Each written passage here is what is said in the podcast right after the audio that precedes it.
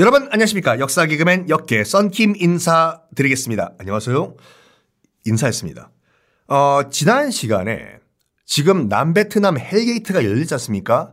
지엠 아웃되고 쿠데타로 서로 권력을 잡겠다고 내가 권력 잡겠다 네가 권력 잡겠다 너 비켜 이런 헬게이트가 열린 상황에서 호찌민은 어, 미국이 더 빨리 개입하기 전에 이 남베트남 해방시키자라는 취지로 남베트남에 있던 게릴라 조직, 우리가 소위 말하는 베트콩, Vietnamese Communist를 이용해서 농촌 지역에서 세를 뭐 넓혀 나가고 있었다라고 말씀드렸지 않습니까? 이걸 미국이 가만 볼 수가 없었어요. 1964년 8월 통킹만에서 미국 측 주장에 따르면 북베트남 함정 군함이 미국 군함한테 빵냐 빵냐 이 포를 쏜 일이 발생을 했어요. 이, 이걸 명분 삼아 가지고 이제 미국이 이제 본격적으로 어, 베트남전에 참전을 하는데 이게 조작의 냄새가 진하게 나는 게 뭐냐면 얼마 전에 그 공개가 된 미 정부 그, 그 극비 자료에 따르면요. 미 해군 함정이 북베트남 관할 수역에 불법으로 넘어갔다는 게 밝혀졌어요. 그래서 미군 함정이 북베트남 국경 넘어가지고 들어간 거예요. 그러면 그거죠. 어이, 북베트남 배, 군함, 우리 여기 미국 배인데, 군함인데, 국경 넘었거든. 좀 쏴봐. 어이, 얼라리 꼴라리, 우리 넘어왔다고. 쏴보라고. Hey, come on baby. 총격을 유도했다. 라는 지금 합리적인 추측이 나오고 있습니다. 어쨌든 팩트만 보면은 북베트남 군함이 미 군함에게 공격을 가했어요. 명분 생겼네. 우리가 기다렸던 명분 right. 그래가지고 북베트남에 대한 대대적인 공습 명령을 내립니다.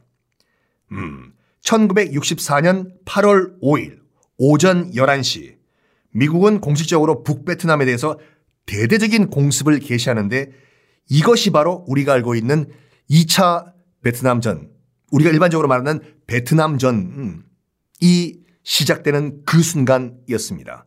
1964년 8월 5일 오전 11시 미국이 본격적으로 북베트남에게 어마어마한 공습을 개시를 하는데요. 호찌민도 공습 소식을 듣고 더 이상 게릴라전은 의미가 없다. 전면전 개시하라! 죽던 살던 우리도 한번 싸우다 죽자! 베트남전 드디어 시작을 했습니다. 공습에 이어가지고 또 이제 다음 해죠. 1965년 3월 8일 미 해병대 3,500명이 다낭에 상륙을 해요. 다낭이 여러분들 요즘 뭐 코로나 때문에 못 가시지만 작년만 하더라도 다낭에 가서 또 후에 그 옆에 있는 도시 가서 어이 김씨 그러면 반이 돌아볼 정도로 베트남인 반 한국인 반인 그런 관광지로 알고 계시죠? 여기가 원래 군항이에요 군항 딱 베트남 정중앙에 있지 않습니까? 미 해병대 3,500명이 다낭에 상륙하면서 베트남전 지상전도 드디어 시작을 합니다. 그리고 똑같이 1965년 7월 그 당시 이제 린단 존슨 미 대통령이거든요. 존슨 미 대통령이 이번 전쟁에 완전 미국화 선언을 해요. 어, 미국화? 원래 미국 전쟁 아니었어? 아니요. 지금까지 찌그러져 있었지만 저기서 숨도 못 쉬고 있었던 프랑스 세력이 있지 않습니까? 원래 이 전쟁 그 전까지만 하더라도 명분은 뭐냐면 여기는 프랑스령이에요. 그래서 명분은 뭐냐면 프랑스령인 베트남을 지켜주기 위해서 미국이 약간 도와준다는 그런 제스처였거든요, 지금까지. 근데 이거 아니라 이거죠. 어이! 이다 도시, 이다 시골. 너 깡빠뉴. 너 프랑스는 이제 빠져. 이제부터 본격적으로 우리 미국이 전면전을 펼치면서 개입을 하겠다라고 린단 존슨 대통령이 선언을 합니다. 그러니까 미국이 본판에 등장하겠다 선언을 한 거죠. 어, 그러면서 정말 엄청 어마무시한 그 수의 파병을 하는데 1966년까지 남베트남에는 미군 35만 명이 주둔을 해요. 그리고 67년에는 48만 명, 68년도에는 54만 명의 미군이 남베트남에 주둔을 합니다. 어. 근데 이 54만 명이면 우리나라에 있는 웬만한 그 소도시 전체 인구예요. 50만 명의 미군이 딱 남베트남에 가 있는 거예요. 근데 문제가 뭐냐면 그 당시만 하더라도 미국도 그렇고 전 세계에서도 그렇고 베트남이 어디 붙어 있는지 뭐 하는 나라인지도 모르는 상황이었거든요. 지금 이때도 본격적으로 베트남전이 이제 그 확전되기 전이기 때문에 미국에서도 베트남? 거기 where is it? 어디 있는 거야? 인디아나주 옆에 있나? 아니 텍사스 옆에 있나? Wow, I don't know. 그래가지고 그 미 행정부에서도 약간 이 골치가 아파진 거예요. 야 이거 전쟁을 하긴 해야 되고 50만 명이 넘는 지금 미군이 가 있는데 우리 병사들이 아무도 몰라 여기가 어디 있는지도 이 국제적인 관심을 끌고 명분을 쌓기 위해서 뭐 좋은 방법 없나? 아? 너 참모 A, 참모 B 뭐 없어? 저기 대통령 각하 뭐? 연합군을 만들면 어떨까요? 2차 대전 같이 연합군? 오 좋네.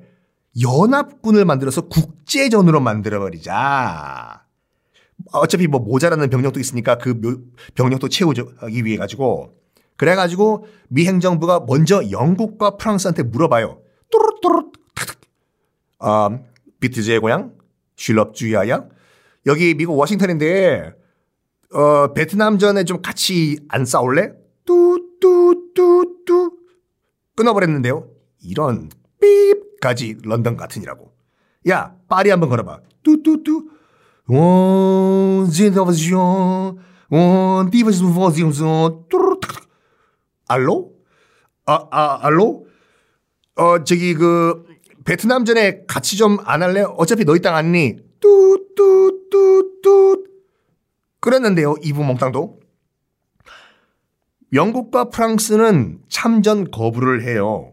왜 그러냐면 그럴 수밖에 없던 것이 뭐냐면 그때 5, 60년대 이 영국과 프랑스의 식민지들, 아시아에 있던 식민지들 또는 뭐 아프리카에 있던 식민지들이 갑자기 전체적으로 독립운동을 하던 그런 때였거든요.